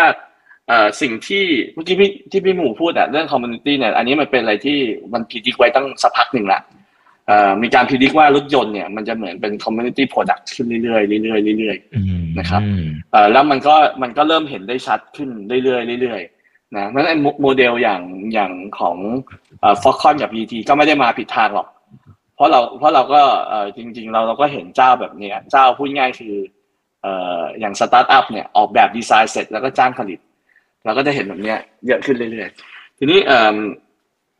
คือถ้าเรามาดูเจ้าที่มันเป็น top top ในในโลกเนี่ยนะเมื่อกี้คำถามที่เขาเขาเขาเขาพยายามมัน คือคือเทสลาเนี่ยถามว่าเทสลาคือเทคโนโลยีคืออะไรเนี่ย ผมผมยังคิดว่าจุดเด่นของเทสลาเลยเนี่ยคือซอฟต์แวร์ แล้วซอฟต์แวร์ที่ที่ว่าเนี่ยมันคือซอฟต์แวร์ที่คือเขาเขาไป beyond EV แล้วล่ะ คือเริ่มต้นจากที่มีโน้ตฮาวเรื่องของการแพ็คแบตแล้วก็เริ่มจะทำแบตตัวเอง ถ้าจำกันได้เนี่ยเอาแบต Panasonic มา แล้วก็เอาแบตจากคอมพิวเตอร์ด้วยโน้ตบุ๊กด้วย เริ่มต้นเนี่ยแล้วก็มาแพ็คแล้วก็ทำยังไงก็ได้ให้แบตเนี่ยมีเอ่อแพ็คแล้วก็มีอายุการใช้งานที่ที่ยาวนานมากขึ้นนะครับ แล้วถ้าเราสังเกตเนี่ยก็คือเราก็จะพูดกันเรื่องของซอฟต์แวร์ แล้วก็สิ่งที่เขาพยายามทำเนี่ยก็คือเรื่องของระบบอัตโนมัตินะครับ เพราะเอ่อจริงๆผมเคยพูดเสมอว่ารถยนต์เนี่ยมันเหมือนกับรถยนต์ไฟฟ้าเนี่ยมันเหมือนมือถือ ยุคแรก ๆ ที่เป็นไร้สายแต่ยังไม่เป็นสมาร์ทโฟน คือรถยนต์เนี่ยมันกำลังวิ่งจากเอ่อเอ่อรถยนต์เนี่ยน้ำมันเนี่ยมันเป็นไฟฟ้าแล้วก็เป็น autonomous vehicle นะครับที่เราเรียกว่า CASE นะ connected autonomous sharing แล้วก็ electric vehicle เพราะตอนนี้มันเป็นแค่เหมือนถ้าย้อนไปก็คือยุค ยุคที่มือถือเปลี่ยนผ่านยุคที่เกิดมือถืออะแบตมือถือก้อนใหญ่ๆแล้วเริ่มเล็กลงแล้วแล้วก็เริ่มเห็นโนเกียเสร็จแล้วสักพักหนึ่งก็เริ่มมีซอฟต์แวร์ที่ทำให้เป็นสมาร์ทโฟนไอรถยนต์เนี่ยก็อารมณ์นั้นคือแบบเดียวกันเลย story แบบเดียวกันนะครับ เห็นได้ชัดจากรถน้ำมันนะฮะมันเป็นไฟฟ้าเทสลาเนี่ยก็มองออกแหละว่าตัวเองอะจะต้องเป็นเราพูดง่ายคือ provide ไม่ใช่แค่รถยนต์อะเรื่องของซอฟต์แวร์นะครับดังนั้นเราเห็นเราเห็นได้ว่าไอ้ตัว เวลาคุยเนี่ย ก็เวลาเราจ่ายเงินเนี่ยสังเกตไหมซื้อรถเทสลาเนี่ยไม่รู้คุณอีกจองอย่างไงที่บอกว่าซื้อรถปุ๊บอะถ้าเอาอัปเกรดซอฟต์แวร์ autopilot เพิ่มเงินเท่านี้ fully อัตโนมัติเพิ่มเท่านี้นะคนก็บ่นว่าพอ fully รู้สึกเสียดายเงินอยู่อ่าบวกเข้าไปเพราะซอฟเทสลาต้องบอกว่าพยายามทำฮาร์ดแวร์ให้นิ่งนะครับ แล้วก็ผมคิดว่าตัวเลขที่เขามองเนี่ยคงมากกว่าสองล้านคันอะ ผมคิดว่าเขาคงจะถ้าอยากจะเป็นกอริลลาจริงก็คงต้องมีสักห้าล้านคันเนี่ยพูดง่ายคือ คือ part ทั้งหมดของ EV แล้วก็ไอตัวพวกเอ่อกล้องเซ็นเซอร์ทั้งหมดที่อยู่เนี่ยเขาจะต้องสามารถคุม supply chain ได้ทั้งหมด แล้วได้ในราคาที่ฮาร์ดแวร์เนี่ยคือ nothing สำหรับเขาคือต้นทุนที่ไม่สูงมากละแล้วมันก็จะเสถียรอยู่ตรงนั้นละอ่าอย่างมากก็กล้องดีขึ้นนึกออกไหมคืออารมณ์นั้นเลยเพราะเพราะว่าอย่างอื่นไม่ต้องพัฒนาแล้ว suspension suspension อะไรมันไปได้ถึงจุดหนึ่งแล้วมันทำมาร้อยปีละนะครับทั้ง สิ่งที่จะทำได้ฮาร์ดแวร์เนี่ยก็จะไปถึงจุดหนึ่งอะแบตเตอรี่อาจจะดีขึ้นเรื่อยๆเรื่อยๆนะถึงจุดหนึ่งอาจจะวิ่งได้สักผมมองว่าอาจจะสักห้าร้อยโล อยู่ได้สิบปี หรือว่าอีกหน่อยอาจจะอยู่ได้ถึงอายุสิบห้าปีแล้วด้วยซ้ำนะนะครับแล้วก็มีซอฟต์แวร์มา manage จัดการเรื่องของ energy management และก็ autonomous เพราะฉะนั้นเทสลาเนี่ยผมคิดว่าเขาไปเรื่องของการพัฒนาซอฟต์แวร์ให้เข้มแข็งขณะเดียวกันก็ทำให้ฮาร์ดแวร์เนี่ยให้มัน stable ให้ได้ ทีนี้เจ้าเจ้ามันมันเป็นความก็คือจริงๆแล้วก็ก็ก็คงไม่ต่างเขาคงทำเป็นเหมือน iPhone นี่แหละ ผมผมมองภาพนั้นนะครับ แล้วก็ต้องทำ product develop ไปเรื่อยๆนะซอฟต์แวร์ก็ต้องมีมาเรื่อยๆทีนี้ไอ้เจ้าที่อันดับที่สองเลยเนี่ย BYD เนี่ย ผมคิดว่าผมผมผมพูดหลายครั้งว่าจริงๆ ผมมีความรู้สึกว่า BYD เนี่ย อาจจะเป็น next Toyota ก็ได้ อืมนะฮะเออเพราะนั้นเขาก็คงจะทำ affordable product ที่ทุกคนซื้อได้แล้วมีคุณภาพที่ดี นะครับโดยที่ราคาเนี่ยแบตเตอรี่เนี่ยคือเขาเป็นคนทำแบตเตอรี่เองอะคือ key เขาหัวใจเขาคือแบตเตอรี่รถยนต์ไฟฟ้าเราก็รู้ว่าคือมันเป็นคือแบตเตอรี่นะครับแล้วเขาทำแม้กระทั่งเอา LFP อะซึ่งเอ่อ LFP เนี่ยจริงๆแบตเตอรี่ LFP เนี่ยมันคือ คือแบตเตอรี่ที่ที่ที่ที่ energy density สูงเนี่ยมันคือ NMC อะไรอย่างนี้ใช่ไหมแต่เขาเลือกที่จะเอา LFP เนี่ยมา optimize ที่บอกเป็น bread แบตเตอรี่อะ นะครับซึ่งปกติ LFP มันหนัก แล้วก็มันก็แต่ว่ามันมีข้อดีคือเสถียรนะครับ ปลอดภัยอะพูดง่ายปลอดภัยกว่า แต่เขามาออกแบบดีไซน์แบบว่าให้มันเป็นเป็นที่เขาเรียกว่า bread อะนะครับให้มันให้มันให้มันให้มันเอ่อมี energy density ที่สูงนะครับ แล้วก็มีคุณภาพที่ดีอยู่ได้นานๆนะครับเพราะในตัว BYD เนี่ยก็มีเทคโนโลยีแบตเตอรี่ตัวเองเพราะฉะนั้นเวลาสั่งรถหรืออะไรเมืองไทยเนี่ยไม่เคยมีปัญหาเลย มีเท่าไหร่ส่งได้หมด นะเพราะว่าตลาดถ้าบูนตลาดบ้านเราเนี่ยโอ้ยสำหรับเขาเนี่ยถือว่าเล็กนะครับก็อันนี้ผมคิดว่า BYD เนี่ยมีของอยู่ในมือนะครับ ทีนี้เจ้าอื่น ๆ เนี่ย ผมก็ยังคิดว่าคนที่พยายามตามตามมาเนี่ยอย่างวันอย่างจีรี่ก็ไปซื้อวอลโวหรือว่าไปมีโฟตอนอะไรอย่างเงี้ยนะอันนี้ก็เป็นอีกเจ้าหนึ่งนะครับ ที่รู้สึกจะมี Geely เนี่ยมีมีวอลโวแล้วก็มีเจ้ายี่ห้ออะไรนะ ชื่อเดี๋ยวนะวันนั้นวันก่อนเพิ่งไปอเมริกามาลองใช้ เอ่อเป็นเจ้าสปอร์ตของของวอลโวเดี๋ยวนึกพยายามนึกชื่อไม่ขับมาเองแต่เมืองไทยยังไม่เข้ามาอ่าเมืองไทยไม่เข้ามาเดี๋ยวเดี๋ยวนึกเดี๋ยวชื่ออยู่วันเนี้ยเป็นรถ EV เหมือนกันนะมันก็เอ่อส่วนเจ้าอื่น ๆ เนี่ย ผมคิดว่าก็พยายามที่จะมี product แต่ว่าเออมันก็คงผมก็ไม่แน่ใจนะ มือถือในโลกเนี้ยมันก็มีสามสี่เจ้าหรือเปล่าที่เป็นเจ้าใหญ่ ๆ แล้วก็ที่เหลือก็เจ้าเล็ก รถยนต์เนี่ยมันอาจจะเป็นแบบนั้นก็ได้นะเมื่อก่อนเนี่ยมันมันก็ค่อนข้างกระจายนะนะครับ มีหลายแบรนด์เลยในอนาคตมันก็อาจจะเป็นอย่างที่พี่หมูบอกอะแต่ว่าไออนาคตเนี่ยไม่รู้อะจะนานแค่ไหนอะห้าปีหรือสิบปี อาจจะต้องหลังสิบปีนะหลังจากสิบปีนี้ ความยากคือเจ้าญี่ปุ่นโพสตาอาจจะเกิดการรวมตุพบอะไรนะฮะโพสตาใช่ไหมใช่โพสตาอืมโพสตาเออโอ้โพสตานี่เออผมมีโอกาสไป ไปเช่านะลองขับตอนเพิ่งไปกลับจากซีแอตเทิลเนี่ยนะครับ ก็เนี่ยเออโหรถดีมาก บอกเลยผมว่ารถดีมากช่วงลงช่วงล่างอะไรระบบดีมากนะครับนะด้วยความที่เป็นวันโวเดิมเนี่ยนะมาจากทีมเนี่ยดีมากนะครับอะก็ก็ก็ก็ก็เอ่อทีนี้ผมว่ากลับไปที่เจ้าญี่ปุ่น ผมว่าเจ้าญี่ปุ่นนี่มีความท้าทาย เพราะว่าตัวเองเนี่ยช้า พอช้าไอ้ supply chain เนี่ยที่แล้ว you ก็ไม่มีของอยู่ในมือเนี่ย คือไม่มีเทคโนโลยีแบตเตอรี่ในมือก็ต้องพยายามมีเทคโนโลยีของตัวเอง เดิมต้องไปขอเดิมเนี่ย เดิมเนี่ยมีต่อรองคนอื่นเออพูดง่ายคือบอกคนอื่นได้หมด ฉันจะเอาแบบนี้แบบนี้อย่างนี้ใช่ไหมพอถึงจุดหนึ่งที่พอพอถึงวันเนี้ย ไม่มีของตัวเอง ไม่ได้มีทคโนโลยีตัวเอง วอลลุ่มก็ยังไม่เยอะนะครับ ผมยังมีความรู้สึกว่าเออผมก็ยังนึกไม่ออกนะว่าเขาจะ develop supply chain เขาไปยังไงแสดงว่าเขาจะต้องมีของของตัวเองอยู่ในมือแล้วเขาต้องลงทุนมหาศาลเลยในการที่เขาจะต้องทำแบบนี้ อันนี้ผมยังนึกไม่ยังนึกไม่ออกว่าเขาจะไปยังไงนะนั้นแสดงว่าสิ่งที่เขาต้องไปเขาต้องรวมกลุ่มแล้วอะคือไอ้เจ้าเดิมเนี่ย มันมันมันวอลลุ่มมันสู้อย่างสมมติเดี๋ยวเทสซาปีหน้าไปสองล้านคันอะถ้าผมเป็นผู้ผลิตชิ้นส่วนอะผมจะคุยกับบริษัทเอ่อที่มี volume สองล้านคัน หรือว่าผมจะคุยกับ volume ที่หลักหมื่นคันล่ะผมต้องให้ priority กับใครก่อน ใช่ป่ะผม อันนี้มันมันเป็นมันมันก็เป็นเกมเดิมที่เวลาที่เราใหญ่ครับมันก็เหมือนเกมของ automotive อะที่เวลา you supply chain ถึงจุดหนึ่ง you ก็คุมหมดอะแล้ว you ก็สั่งการได้หมดอะแล้ว you ต้อง supply ฉันก่อนนะถูกไหมฮะเพราะฉะนั้นไอไอตรงเนี้ยผมยังมีความรู้สึกว่าเจ้าเดิมเนี่ยที่ที่ยังเล็กๆอยู่นะที่แม้ว่าใหญ่ใน ICE เนี่ยพอมาทำตรงเนี้ยต้องรวมกลุ่มเปล่า ต้องทำแพลตฟอร์มรวมกันหรือเปล่า หรือสุดท้ายเนี่ยไอต้องมาใช้อย่างฟ็อกคอน อย่างเตออย่างอืมฟ็อกคอนกับปตทซึ่งในวันนั้นเนี่ย อาจจะพูดง่ายคือทำไปจนถึงจุดระดับแสนคันห้าแสนคันไปแล้ว เพราะว่าตัวเองรับเอ่อออเดอร์มาจากหลาย ๆ ออเดอร์ แล้วก็ตัวเองก็ทำให้มันเป็นแพลตฟอร์ม ซึ่งเริ่มมี supply chain ที่สามารถที่จะคุมได้ เนี่ยเนี่ยผมคิดว่า OEM เจ้าเดิมเนี่ย น่าจะมีความท้าทายอยู่ประมาณที่อยู่นะ ในการที่ volume ตัวเองเนี่ยน้อย แล้วอยากจะได้ราคาที่ดี แต่ว่า แต่ว่าไม่สามารถ secure ตัวจำนวนนี้ได้ ในขณะที่เจ้าใหญ่ๆโตโยต้าเอ่อโทษทีเทสลา BYD ไปไกลมากแล้วนะฮะไปไกลจริง ๆ นะอืมผมรู้สึกว่าไปไกลมากอะเทียบกัน อืมครับโอเคครับ ขอบคุณครับ มีคำถามต่อเนื่องนิดนึงครับ คุณบัณฑิตนะบอกว่าแล้วถ้า Apple นะที่มันมีข่าวมาก่อนหน้านี้มาเรื่อย ๆ ว่าอยากจะทำรถ EV เท่ากับว่าหนึ่งคือออกสตาร์ทช้ากว่าเจ้าอื่นมากๆสองยังมีโอกาสสำเร็จและแข่งขันได้ไหม นะครับ พี่หมูคิดว่าอย่างไรอืมเขาจะยังอยากทำไหมพี่หมู อืม ผมว่าเขาไม่น่าจะอยากทำเท่าไหร่นะเพราะว่า เออมันอุตสาหกรรมรถอะมันคือแข่งกันที่แบตเตอรี่อะ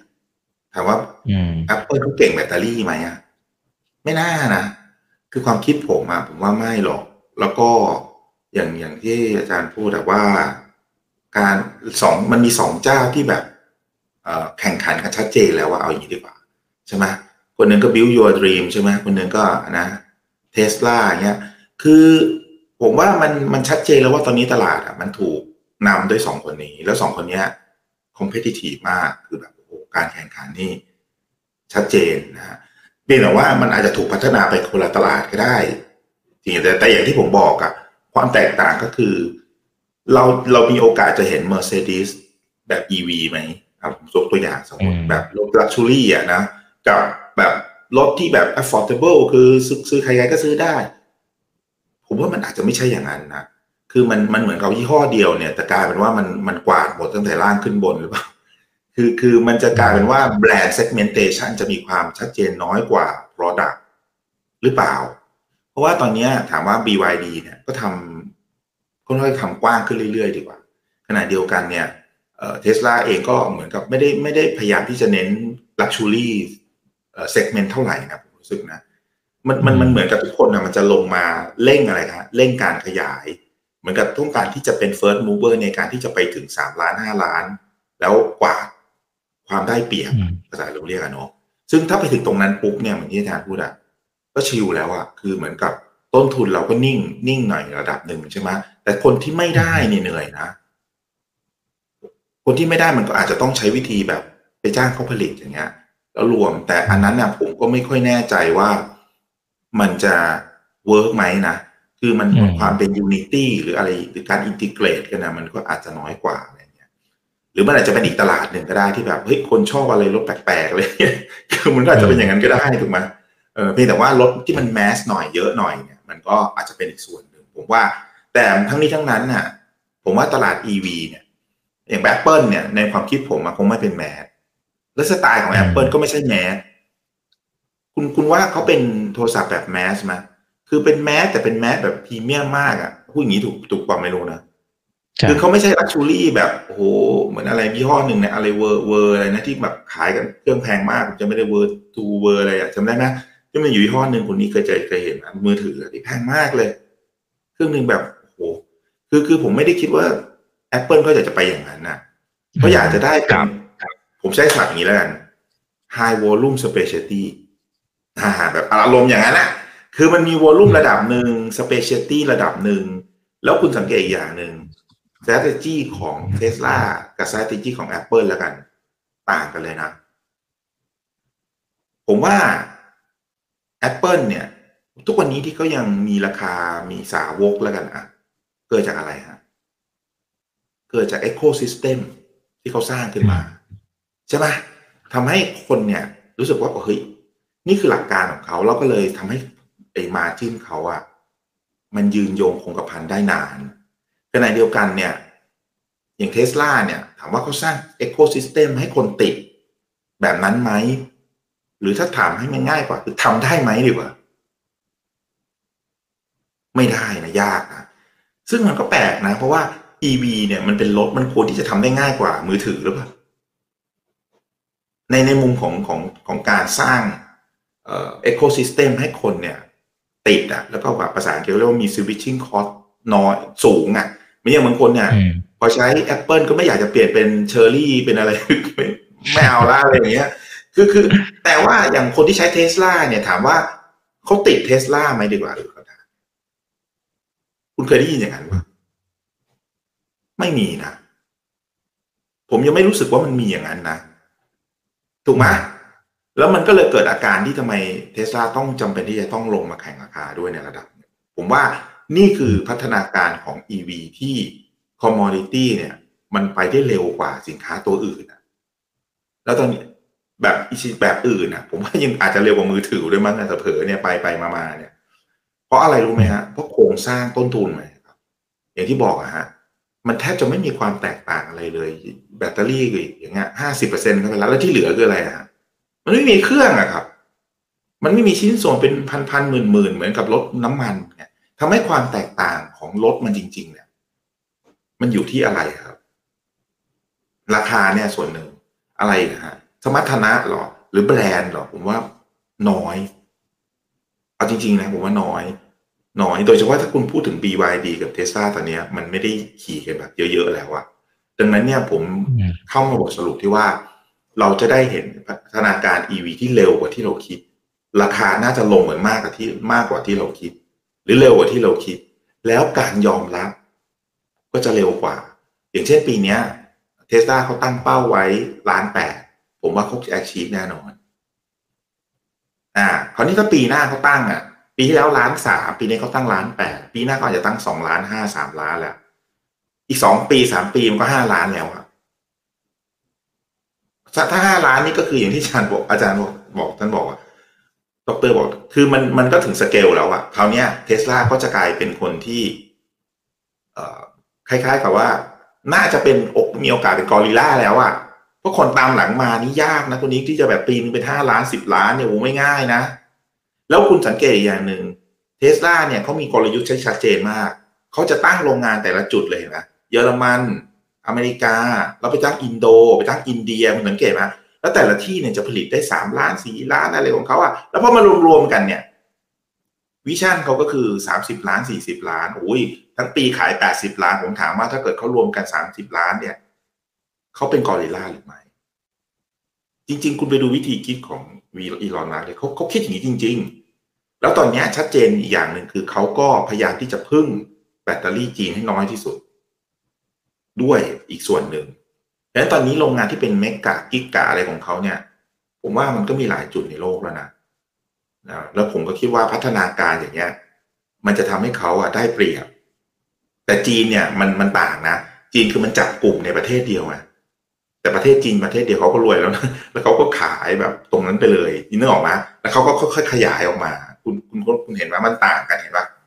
วิธีการเหมือนกับ ถ้าภาษาผมเรียกว่าอะไรนะ กระจายแล้วเข้าตีใช่ไหมไอเทสลาเนี่ยใช่ไหมอ่าของของจีนก็เรียกกระจุกแล้วก็ค่อยเข้าตีเพราะมันไม่เหมือนกันไงแต่ผมว่าในที่สุดแล้วอะไอ้การเข้าตีหมายความว่าอะไร หมายความว่าแข่งขันกันเรื่องสมรรถนะเรื่องสินค้าเรื่องราคา คนที่ได้เปรียบคือใครครับ ผู้บริโภคพวกเรา อืมอ่าถูกต้อง อ่านี่เราเรียกว่าเราอะวินฟาสจริง มันเป็นอย่างนั้นเลยแล้วผมว่าสามปีสี่ปี ปีเนี้ย คุณรู้ว่ารถรถอีวีเมืองไทยอะ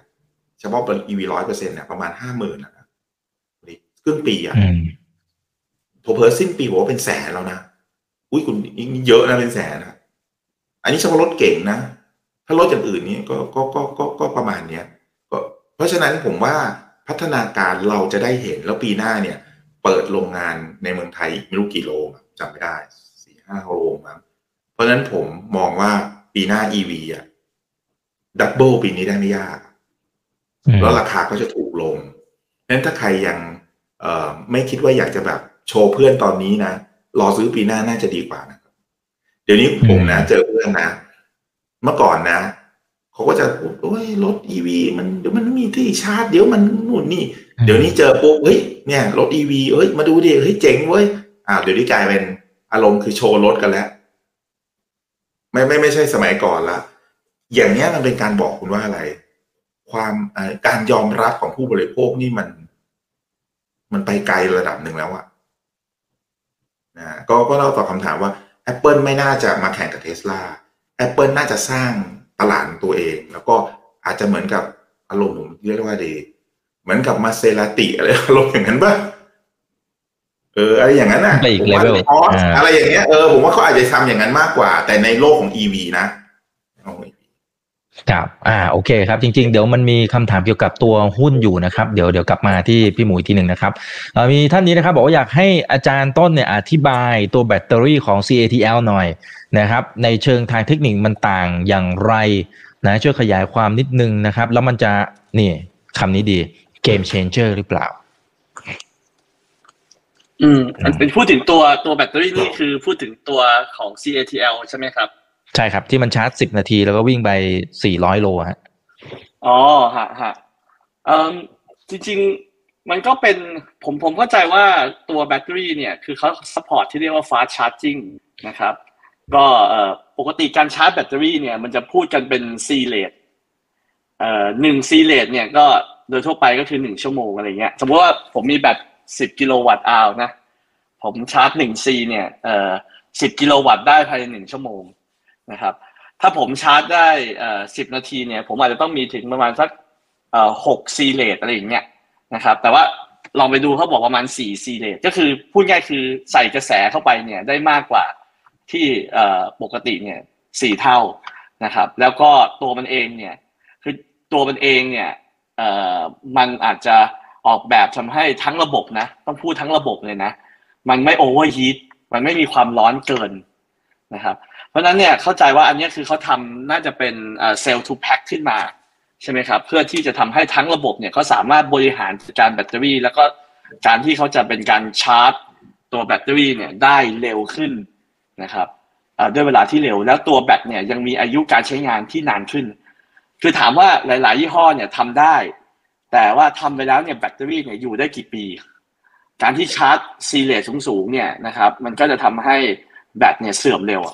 นึกออกไหมฮะคือเหมือนจริงๆถ้าถ้าเปรียบเทียบกับมือถือเนี่ยก็เราสังเกตไหมเวลาที่เอ่อมือถือมันอาจจะไม่ค่อยเห็นเพราะว่ามันอาจจะไม่กี่วัตต์แล้วเราก็รอกันได้แต่ว่า ถ้าเราก็บางทีเราเดี๋ยวนี้เราก็เริ่มเห็นเนี่ยเอ่อเวลาเราชาร์จโทรศัพท์เนี่ยนะครับสิบห้าวัตต์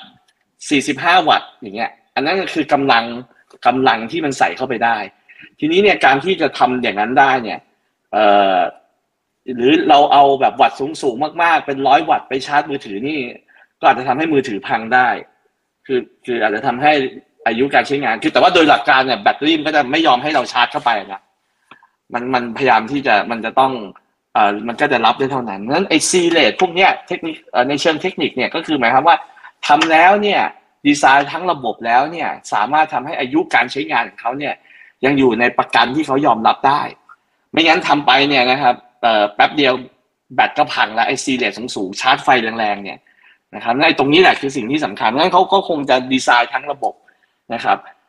มีทั้งซอฟต์แวร์ที่มาคุมมีการเช็คนะครับที่จะทำตรงนี้ได้นะครับอตอนนี้เนี่ยอย่างอย่างสมมติว่าเวลาผมพูดแบบนี้เนี่ยเวลาที่เราขับรถนะ สมมติว่าล่าสุดที่ผมไปขับอเมริกาแล้วผมสังเกตทั้งอเมริกาทั้งอังกฤษเนี่ยเวลาเราขับไปเนี่ยเราจะหาที่ชาร์จเนี่ยเราสามารถ search ในตัวในรถยนต์เนี่ยมันก็จะขึ้นมาเลยนะ แล้วสิ่งที่มันจะบอกเนี่ยก็คือบอกว่า fast charge หรือว่าเอ่อ super charge super super fast ต่างกันนะฮะ คือสมมติว่ารถเนี่ยอย่างเอ่อครั้งที่แล้วที่ที่ใช้เนี่ยมันรับได้ 350 กิโลวัตต์ แต่ว่าถ้าเราพูดถึงฟาสชาร์จที่ผ่านมาบ้านเราเนี่ยเราจะพูดถึง 50 กิโลวัตต์กัน ก็คือตอนนั้นเราคิดว่าเร็วแล้ว วันเนี้ยเขากำลังคุยถึง 350 กิโลวัตต์นะครับ นั่นหมายความว่าตัวตัวแบตเตอรี่เนี่ย และตัวตัวรถเนี่ยฝั่งรับเนี่ยมันรับได้แล้วตัวแบตเนี่ยก็สามารถที่จะรับตรงนี้ได้ด้วยนะครับ การที่มันรับได้แบบนี้เนี่ยนะครับ350กิโลวัตต์เนี่ยถ้าเราถ้าระบบจัดการไม่ดีเนี่ย ใช้ไปคือพูดง่ายจริง ๆ แล้วก็คือมันต้องมีรับประกันแหละนะอย่างน้อยอย่างที่เราเห็นวันนี้แปดปีเพราะฉะนั้นไอการที่การที่ออกแบบมาเนี่ยเพื่อรองรับไอ super fast charge เนี่ยเรียกว่า super fast charge เอออย่างเงี้ยนะครับ super fast เลยแหละ นะครับนั้นอีกหน่อยคนจะจอดรถนะ เวลาขับไปสักเอ่อเอ่อสักสามร้อยโล สักสามร้อยกิโลเมตรเนี่ย ยังไงคนต้องพักถูกไหมขับรถสามร้อยกิโลเมตรเนี่ยมันมันก็ต้องมีเกือบเท่าไหร่ถ้าคือถ้ารถถ้ารถไม่ติดอะอย่างน้อยก็ต้องมีสี่ชั่วโมงถึงสี่ชั่วโมงครึ่งอะยังไงต้องพักถูกไหมฮะแล้วเวลาพักทีเนี่ยก็สามารถไปชาร์จได้ภายในสิบ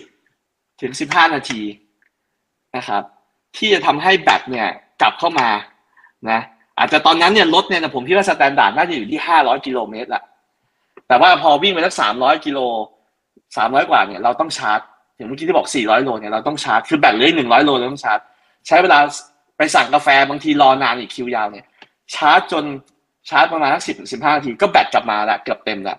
นะครับไอ้สามร้อยห้าสิบกิโลวัตต์เนี่ยก็น่าจะเป็น standard มาตรฐานในการทำ quick charge ด้วยในอนาคตมันในไอ้ที่เคยผมเคยบรรยายหลายครั้งแล้วก็ภาพฉายว่า ในอนาคตเนี่ยจะเป็นสามร้อยห้าสิบกิโลวัตต์แล้วก็ประมาณสิบสองนาทีสิบนาทีเนี่ยประมาณเนี้ยก็จะเกิดขึ้นจริงเรื่อยๆแล้วผมสังเกตที่อเมริกาแล้วยิ่งแบตเตอรี่รองรับการชาร์จสิบนาทีที่เขาพูดนะ ว่า 400 กิโลเมตรเนี่ยก็อันนี้ก็คือเริ่มเป็นจริงขึ้นเรื่อยๆแล้วนะครับเพราะฉะนั้นอีกหน่อยก็คือขับรถระยะไกลกรุงเทพเชียงใหม่คนที่อยากใช้รถไฟฟ้าเนี่ยก็อย่างมากก็คือหนึ่งหนึ่งจอดที่เดียวแล้วอีกที่หนึ่งก็คือไปชาร์จที่ที่บ้านเลย ที่อยู่ที่ถึงเลยที่นั่นเลยนะครับ เอ่อเพราะฉะนั้นก็ก็การใช้รถยนต์ไฟฟ้าก็จะไม่เป็นปัญหาอย่างที่เราเคยคิดแล้วว่าเออยังคือยังไงต้องขับต่อให้เราขับน้ำมันเราต้องพักเลยถูกไหมขับสามร้อยกว่ากิโลยังไงต้องพักสี่ร้อยกิโลยังไงก็ต้องพักเพราะฉะนั้นพอสามร้อยกว่าสี่ร้อยกิโลต้องหยุดก็คือหยุดชาร์จอ่าผมให้สักสิบนาทีก็ดูจะเร็วเกินไปนะในทางปฏิบัติคงสักสิบห้านาทีนะครับเพราะว่าเวลาขับมาใหม่ๆเนี่ย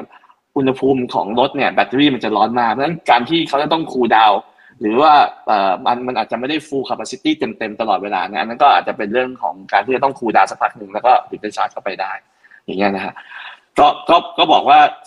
คงไม่ใช่แค่ CATL แหละทุกยี่ห้อเนี่ยก็พยายามที่จะทำแต่ว่า CATL เนี่ยอันนี้ก็เป็นอีกอันหนึ่งนะอีกเกมหนึ่ง CATL สามารถ provide แบตเตอรี่เนี่ยตอนนี้เนี่ยก็ใหญ่มากเลยนะฮะ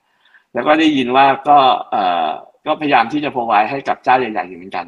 ก็เป็นเกมที่สนุกนะ เพราะว่าเอ่อ ทุกคนก็ BYD ก็มีแบตเตอรี่ของตัวเอง CATL ก็เป็นอีกเจ้าหนึ่งที่มีแบตเตอรี่ตัวเอง แต่ไม่พยายามมีแบรนด์รถตัวเอง แต่ไม่รู้ไปลงทุนจากที่ไหนไม่รู้นะอ่าแต่ว่ามีแบตเตอรี่ เพราะฉะนั้นใครที่จะเป็นเจ้าแบตเนี่ย LG เมื่อก่อนเนี่ยคนที่ทำแบตใหญ่ๆคือ LG Panasonic LG กลายเป็นว่าเดี๋ยวนี้ CATL เนี่ยในเวลาอันสั้นแค่เนี้ยเป็นมีเป็นมีคนที่เป็น capacity ที่ใหญ่ที่สุดนะครับนะฮะอีกนิดนึงย้อนกลับไปที่เมื่อกี้ไม่รู้ว่ามีคำเมื่อกี้ผมมานั่งดูเนี่ยตอนปีนี้มันกลับมาตัวเลขผลิต 85 ล้านคันแล้วแล้วแล้วคนที่ผลิตเกินเอ่อ5ล้านคันเนี่ยมันมีไม่กี่เจ้าเองในโลกนะครับเพราะฉะนั้นถ้าเกิดว่าในวันที่เทสลาถึง 5 ล้านคันเมื่อไหร่เนี่ยเพื่อนผมคิดว่ามีความเป็นไปได้ว่าเอ่อภายใน 2025 ที่เมื่อกี้เราคุยกันเนี่ยมีความเป็นไปได้เนี่ยถ้าเขาถึงเนี่ยนั่นคือนั่นคือเขากลายเป็น top five แล้วนะประมาณ top อาจจะอาจจะ top five top top สิบแน่นอนอะแต่ว่าผมคิดว่าถึง top five อะ เพราะว่า top เอ่อห้าเอ่อประมาณสักแปดอันดับแรกเนี่ยผลิตอยู่ที่ประมาณห้าล้านคันนะครับ อันดับสุดท้ายเนี่ยอันดับที่แปดเนี่ยผลิตอยู่แค่สี่จุดหกล้านคัน เพราะฉะนั้นเนี่ยถ้าเกิดว่าเขาขึ้นมาเนี่ยถึงสองล้านคันในปีนี้เขาก็เริ่มจะมาเกือบจะใกล้ top 10 แล้วก็ top 15 แล้ว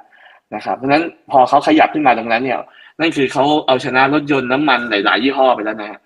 พอถึงจุดนั้นเนี่ยมันก็จะยิ่งพุ่งไป เพราะฉะนั้นเราเห็นกราฟพวกนี้เราเคยเห็นมาตลอดนะครับว่า อจังหวะที่มันขึ้นมา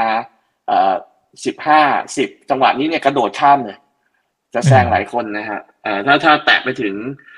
เริ่มไปถึงเกินแปดล้านคันเนี่ยก็จะขึ้นมาอันดับสามจริงๆแล้วอันนี้คือตัวเลขตัวเลขรถยนต์ตัวเลขวัดเนี่ยควรจะวัดที่ตัวเลขไอการผลิตด้วยที่สำคัญเหมือนกันนะครับ แล้วถ้าไปจับไปดูเมื่อกี้ผมลอง recheck จริงๆ อย่างที่เราคุยกันเมื่อกี้ที่บอกว่าเจ้าไหนที่เป็น the winner เนี่ย คือเราก็เห็นเลยว่ามีแค่เทสลา BYD แบรนด์เลยนะรุ่นเนี่ย มี Volkswagen เข้ามาแค่รุ่นรุ่นเดียวเอง แล้วก็มีอันหนึงคือวูหลิงรถไฟฟ้าของอืมเป็นเครือ MG แต่จริง ๆ เนี่ยก็คือก็คืออยู่ในเครือของแซกมอเตอร์นี่แหละแต่ว่าเป็นรถไฟฟ้าขนาดเล็กซึ่งก็ได้ข่าวว่าจะมีคนเอาเข้ามาขายด้วยวูวูหลิงเนี่ยนะครับก็ขายได้เยอะเป็นรถขนาดเล็กนะครับเพราะฉะนั้นรถขนาดเล็กก็อาจจะเป็นอีกตลาดหนึ่งที่มาตี นี่เสริมนิดนึงว่าไอ้เออมันก็จะไปสอดคล้องกับ Apple เนี่ยจริง ๆ Apple เนี่ยมันก็มี การทำพูดง่ายคือเมื่อหลายปีก่อนเนี่ยจ้างวิศวกรจำนวนเยอะมาก เพื่อที่จะทำรถไฟฟ้าอัตโนมัตินะแต่ว่าตอนหลังเนี่ยอืมเหมือนกับเอ่ออันนี้เป็นข่าวจริงแล้วก็มีคนที่แบบเอ่อวิศวกรเยอะมากเลยนะแล้วตอนหลังก็เหมือนกับ project เนี่ยก็คล้ายๆกึ่งกับว่าไม่ไม่ไม่ได้ไปต่อในรูปแบบของรถยนต์ มันอาจจะเป็นซอฟต์แวร์ที่ไป support อยู่กับรถยนต์ก็ได้นะครับ เพราะว่าถ้า Apple จะทำเนี่ยเขาก็คงคิดแล้วแหละว่า Product เนี่ยมันต้องออกมาแล้วแบบสามารถที่จะเอ่อขายสเกลได้เอ่ออืม ต้องชนะด้วยสเกลได้นั้นเอ่อแต่ว่ามี project รถยนต์จริง ๆ แต่ว่าไอไอตัวที่ตอนแรกจะออกมาทั้งรถทั้งคันเนี่ยก็เหมือนคล้ายๆกับชะงักไปละนะครับเหลือเหลืออาจจะเป็นเรื่องของแพลตฟอร์มที่จะต้องเข้ามาทำแต่ว่าก็คงเป็นความท้าทายของ Apple อยู่ว่าจะไปยังไงนะครับครับอ่าโอเคนะครับโอ้นี่เผื่อแป๊บเดียวนี้เราคุยกันชั่วโมงกว่าๆแล้วนะครับ อาจจะเป็นคำถามสุดท้ายนะครับเออเนี่ยคุณชายถามน่าสนใจนะพี่พี่หมูนะครับเขาบอกว่าจริง ๆ แล้ว การที่เราจะลงทุนผู้ชนะในอุตสาหกรรม EV เนี่ย มันไม่ใช่รถ EV หรอกมันคือผู้ผลิตชิป กับผู้ผลิตแบตเตอรี่หรือเปล่าที่เราควรจะต้องเข้าไปลงทุนน่ะอืม คือถ้าแบตเตอรี่เนี่ยก็อย่างนี้ครับว่ามันมีผู้ผลิตจริง ๆอะมันไม่เยอะอย่าง CATL คนเดียวเนี่ย Market Share ก็ปาเข้าไปสามสิบกว่าเปอร์เซ็นต์ของโลกอะมันเยอะมากเลยคนนี้คือคือคือเขากวาดแบบ เยอะมากอะ แล้ว เขาก็เริ่มจากเขาเน้นแต่ทำแบตเตอรี่คราวนี้มันก็จะเปรียบเสมือนแบบว่าแบตเตอรี่มันเป็นอีกอุตสาหกรรมหนึ่งดีกว่าเออพูดอย่างนี้ดีกว่าเอ่อถ้ามองในมุม CATL ถูกไหมเพราะเขาไม่ได้ทำรถไงแล้วเขาครองมาเก็ตชร์เยอะมากๆ คราวนี้ถ้าเราจะลงทุนแบตเตอรี่ หรือลงลงทุนรถยนต์ดีกว่า เพราะอย่าง BYD เนี่ยเขาทำทั้งสองอย่างถูกไหมไปได้วยกัน ถูกถูกไหมมันมันมันไม่เหมือนกันนะทีนี้ถ้าถ้าถามผมว่า เอ๊ะแล้วลง CATL สมมุติแล้วกันนะให้ให้ยกตัวอย่าง ล้วกันลง CATL ที่ทำแต่แบตเตอรี่ หรือลง BYD ที่ทำทั้งสองอย่างไปด้วยกันอืมอืมอ่า มันมันมันหรือถูกไหมผมผมถามผมนะ ผมว่า BYD ดีกว่านะเหตุผลเพราะว่าเบ็ดยิ่งเขาขายรถได้ เขาก็ผลิตเขาไปเรื่อยๆอะและจำนวนของเขามันมากพอ คือคือ CATL เนี่ย ผมว่าสเกลเขาใหญ่มากจริง แต่ว่ามันมันไม่จำเป็นต้องใหญ่ขนาดนั้นแล้วอะ ถึงจะทำถึงจะมีความได้เปรียบในเชิงอีโคโนมีสเกลนะเรียกว่ามันมันมันมันเกินทะลุไอ้ไอ้จุดนั้นไปตั้งเยอะอะพูดอย่างนี้พอเข้าใจไหมฮะเพราะแต่ BYD เนี่ยมันมันเกินจุดนั้นไปเพียงถึงแต่มันจะน้อยกว่า CATL เยอะนะอันนี้ต้องต้องแยกกันนะครับ เพราะฉะนั้นเนี่ยสิ่งเนี้ยมันก็ทำให้ผมเชื่อว่า ถ้าลงผมว่าลงรถดีกว่า เพราะรถเนี่ยมันจะมีมาจิ้นหรือมีอะไรได้ดีกว่าเพราะแบตเตอรี่จริง ๆ มันคือคอมมอดิตี้นะคุณ รถเนี่ยมันยังผมพูดว่ามันไปทางนั้น แต่มันยังไม่ใช่นะตอนเนี้ยเรายังไม่ได้พูดมันคือ commodity นะครับ แต่ถ้าเป็นแบตเตอรี่อะผมว่าใช่เลยอะ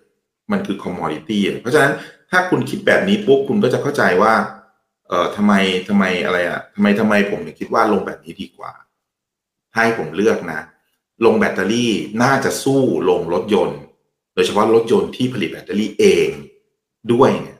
โอ้อันนี้ยิ่งดีเลย แต่ถ้ามันเป็นรถยนต์ที่ไม่ได้ผลิตแบตเตอรี่เองสมมติแล้วกันนะฮะซึ่งก็มีเยอะแยะเนาะ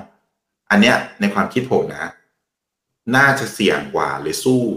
รถยนต์ที่มีแบตเตอรี่ตัวเองได้ไม่ได้นะฮะนี่ผมผมขอเสริมนิดนึงว่า จริงๆไอ X fast charge ที่อาจารย์พูดอาจารย์อาจารย์ต้นพูดเนี่ยอืมคือจริงๆ EV EA เขาก็ทำของเขาอยู่แล้วนะอย่างเรือที่วิ่งแม่น้ำเจ้าพระยาเนี่ยมันมีไซส์อยู่อ๋อแปดร้อยกิโลวัตต์อาวนะมันชาร์จอยู่สามจุดเอ่อประมาณสามสิบนาทีเพ ราะฉะนั้นมันก็คือหลักการที่อาจารย์ต้นพูดเลยว่ามันคือหลาย C อะหนึ่งสองหนึ่ง C สอง C สาม C สี่ C แต่ไม่มี zero นะครับมัน C ตัวนั้นไม่มีนะมีหนึ่ง C สอง C สาม C สี่ C นะแล้วก็ไล่ไปอะ แล้วมันก็เหมือนกับเราภาษาเราเรียกมันเหมือนชาร์จขนานนะนึกออกไหมเออแล้วแล้วถูกต้องเลยครับมันต้องมันต้องมีการออกแบบทั้งระบบนะคือถ้ามันไม่ใช่ทั้งระบบเนี่ย แบตมันจะเจ๊งเร็วหรือว่ามันจะทำไม่ได้อะไรอย่าง นั้นโดยโดยโดยลักษณะนี้จริง ๆ แล้วที่ EA เขาได้เปรียบก็คือตรงนี้คือเขาทำเนี่ยเขาคิดอย่างนี้มาตั้งแต่วันแรกเลยที่เขาทำแต่ว่าอย่างรายอื่นๆก็ก็เริ่มที่จะทำพวกนี้ขึ้นมา เพราะว่าในที่สุดแล้วอะถ้าใครชาร์จเกินครึ่งชั่วโมงนะ ผมว่าต่อไปอะ ไม่ได้รับความยอมรับจากผู้บริโภคหรอกเชื่อผมเถอะมันมันเกินครึ่งชั่วโมงอะจบแล้ว จริง ๆ เกินสิบยี่สิบนาทีด้วยซ้ำไปอะเผลอๆนะ ซึ่งมันมันกำลังไปทางนั้น ด้วยระบบไอ้หลายซีที่ผมพูดนี่แหละเพราะฉะนั้นผมว่าตอนเนี้ยการพัฒนาแบตเตอรี่เร็วกว่าที่เราคิดเยอะ แล้วแบตเตอรี่เนี่ย ลองไปดูสิฮะกำลงกำไรเนี่ยมันไม่ได้แบบ เยอะมากนะคุณนี้รู้บอกว่าผู้ผลิตแบตเตอรี่อันดับสองของโลกคือใคร LG แต่ว่าจริงๆ แล้วคุณไปดูอะ มาที่เหลือกำไรของแบตเตอรี่อะมันมันไม่ได้มันไม่ได้สวยหรูอะไรขนาดนั้นนะครับเพราะฉะนั้นก็ก็ตีเป็นบทสรุปว่า EV ดีกว่าครับ ถ้าให้เลือกครับ อืมอืมครับ อ่า โอเค เอาแล้วครับ เราก็คุยกันพอสมควรละนะครับ ก็อยากให้ทั้งสองท่านฝากทิ้งท้ายนะครับ ถึงคุณผู้ชมทุกคนนะครับ ที่ยังอยู่ในค่ำคืนนี้นะครับ เดี๋ยวเริ่มจากอาจารย์ต้นนะครับ อ๋อ เดี๋ยวเดี๋ยวมีเดี๋ยวมีงานด้วยใช่ไหมครับอาจารย์ต้น อ๋อใช่ฮะ ก็พอดีจะมีงาน เอ่ออ๋อขอบคุณมากครับ เอ่ออันนี้อันนี้จริง ๆ งานเนี่ยเริ่มตั้งแต่วันพุธนะครับ เพียงแต่ว่าเออจริงๆก็มีสัมมนาตั้งแต่วันพุธเลยนะครับ เดี๋ยวจะเดี๋ยวจะฝากคุณคุณอีกลงลงให้แล้วกัน มีตั้งแต่วันพุธเลยมีสัมมนาของผมเอ่มีช่วงบ่ายของวันวันพุธนะครับ ก็เป็นทั้งของเอ่อที่พูดเรื่อง decarbonization in transport นะครับ ก็คือเรื่องของการลดการปลดปล่อย CO2 ในภาคขนส่งนะครับ แล้วก็ของสมาคมยานยนต์ไฟฟ้าก็อยู่ในช่วงเดียวกันช่วงบ่าย แล้วก็อันเนี้ยที่ที่คุณคุณอีกโชว์ขึ้นมาตรงเนี้ยอันนี้เอ่อเป็นการรวมตัวกันของสมาคมยานยนต์ไฟฟ้าในอาเซียนห้าประเทศนะฮะก็คือมีประเทศอะเรียงตามตัวหนังสือแล้วกันนะนะมีใครบอกอินโดนีเซียนะเอ่อมาเลเซียนะฟิลิปปินส์สิงคโปร์แล้วก็ไทยห้าประเทศที่เป็นเนี่ยห้าประเทศหลักเลย ในอาเซียนเนี่ยเรารวมตัวกันเป็นสมาคมยานยนต์ไฟฟ้าชื่อว่า ASEAN นะ Federation of EV Association ก็คือสหพันธ์สมาคมยานยนต์ไฟฟ้า จริงๆ จะใช้คำว่าอาเซียนตอนนี้กำลังรอรอ approve อยู่อ่าฮะจะเป็นเป็นสมาคมยานยนต์สหพันธ์สมาคมยานยนต์ไฟฟ้าในอาเซียนของเราเนี่ยนะครับก็อันนี้นายกทั้งห้าท่านเนี่ยวันนี้ปัจจุบันผมไม่ได้เป็นนายกนะแต่เราตั้งในในเนี่ยเราตั้งเป็น เป็นเอ่อเมื่อกี้ที่ผมพูดชื่อไปเนี่ยนะเราเรียกสั้นๆว่า AFIVA นะ Asian Federation of EV Association นะครับ AFEVA เนี่ยนะซึ่งก็ผมทำหน้าที่เป็นเลขาให้อยู่นะตอนนี้นายประธานก็เป็นมาจากฟิลิปปินส์ด้วยนะผมก็ทำหน้าที่เป็นเลขา ก็จะมีการคุยกันเรื่องความร่วมมือแต่ละประเทศเป็นยังไงอัปเดตแต่ละประเทศคนที่สนใจในอาเซียนเนี่ยแนะนำนะครับให้มาแล้วก็ผมรับบทเป็น moderator ให้เขาด้วยนะครับ ก็คงจะ เป็นงานสั้นๆ แล้วก็มี networking นิดหน่อยนะครับสำหรับคนที่สนใจนะครับ ก็ก็อาจจะทำให้เห็นภาพว่าเอ๊ะแต่ละประเทศเป็นยังไงบ้างนะครับ น่าจะเป็นข้อมูลที่ดีนะครับ แล้วก็มีโอกาสพบปะเอ่อเรียกว่าผู้นำแล้วกันที่ดูแลเรื่อง EV ในแต่ละประเทศครับ ครับผม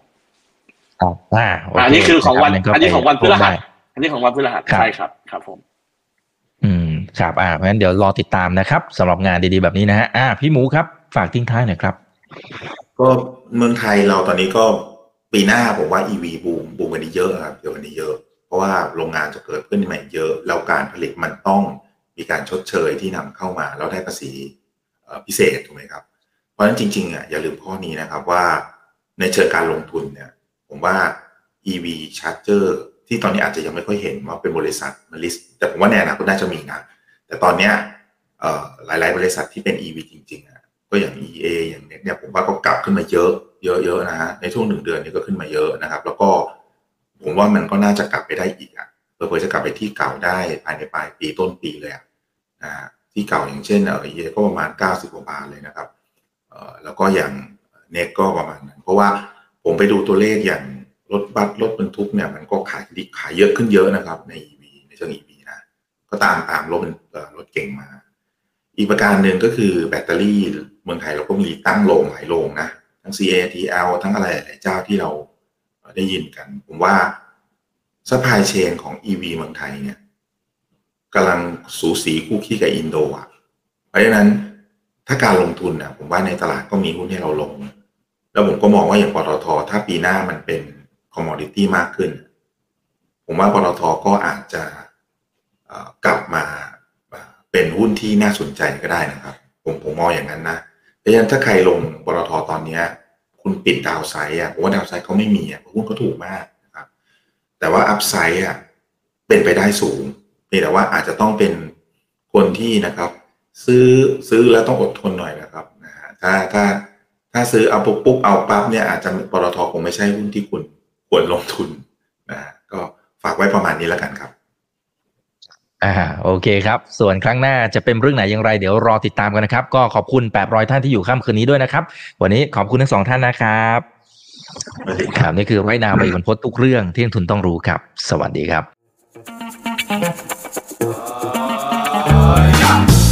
ถ้าชื่นชอบคอนเทนต์แบบนี้อย่าลืมกดติดตามช่องทางอื่นๆด้วยนะครับ ไม่ว่าจะเป็น Facebook, YouTube, Line Official, Instagram และ Twitter จะได้ไม่พลาดการวิเคราะห์และมุมมองเศรษฐกิจ และการลงทุนดีๆ แบบนี้ครับ อย่าลืมนะครับว่าเริ่มต้นวันนี้ดีที่สุด ขอให้ทุกท่านโชคดี และมีอิสรภาพในการใช้ชีวิต ผมอีกบรรพฒนาเพิ่มสุขครับ